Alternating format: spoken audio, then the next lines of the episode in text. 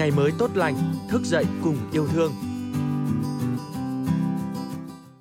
Chào mừng quý vị và các bạn đã đến với podcast ngày mới tốt lành ngày hôm nay và tôi là Minh Yến biên tập viên của chương trình. Thưa quý vị và các bạn, trong số podcast ngày mới tốt lành ngày hôm nay, mời quý vị và các bạn đến với câu chuyện làng Kỷ vật của thầy giáo làng của tác giả Nguyễn Duy Xuân. Về quê một chiều tháng 7, tôi đến thăm thầy giáo cũ dạy học cấp 1 của tôi là thầy Hoàng Đình Ân. Năm nay thầy đã ngoài 90 tuổi và thầy cũng là người cùng làng với tôi. Lúc chia tay, thầy tiễn tôi ra ngõ. Tôi như sực nhớ ra điều gì, thầy bảo. Hượm lại một tí, có cái này cho cậu xem đây. Thầy đi vội vào nhà rồi trở ra ngay, trên tay cầm chiếc hộp gỗ nho nhỏ giơ lên trước mặt tôi cười hỏi. Cậu có biết cái gì đây không? Dạ, hộp đựng kim chỉ của nhà mình đấy. Thầy vẫn thường xưng hô với trò một cách thân tình như thế.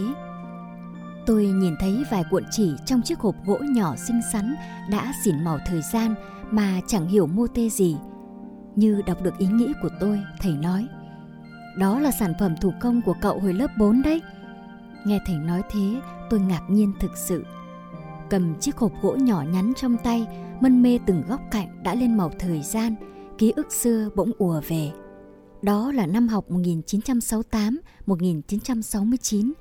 Lúc ấy, cuộc chiến tranh phá hoại miền Bắc của đế quốc Mỹ đang trong giai đoạn rất ác liệt.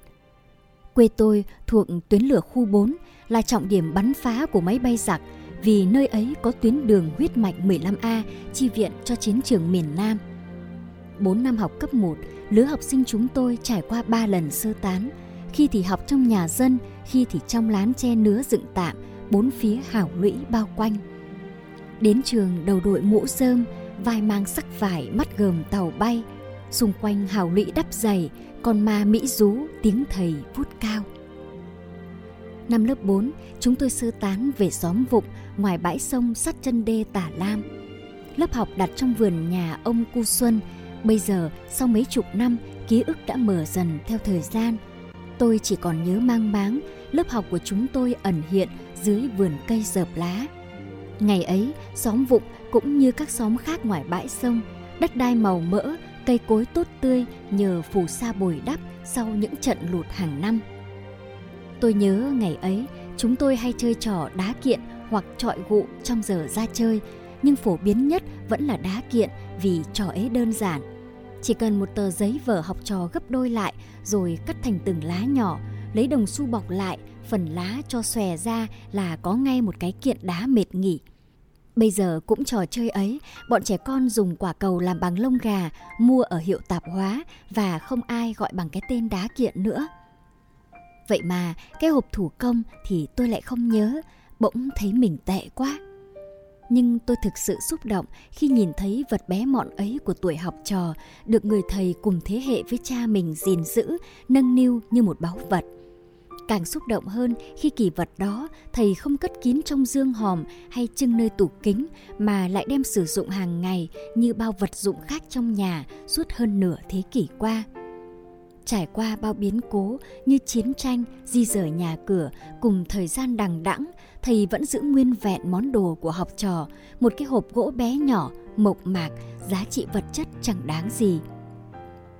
Bây giờ không thiếu những cái hộp đựng kim chỉ đẹp hơn, sang hơn, vậy mà. Nghĩ đến thế, bỗng thấy lòng mình rưng rưng. Ngày xưa, thầy dạy tôi những bài học về tri thức, về đạo làm người. Bây giờ, đã qua nửa cuộc đời, thầy lại dạy tôi thêm một bài học về đối nhân xử thế. Những bài học giản dị không thể gọi thành tên nhưng lại sâu sắc lay động lòng người. Nó không có trong sách vở, không có trong các môn học đạo đức hay giáo dục công dân khô khan. Nó chỉ có trong tâm huyết của những nhà giáo trọn đời, gắn bó, yêu nghề và thương trò như thầy tôi, thế hệ vàng của nền giáo dục cách mạng.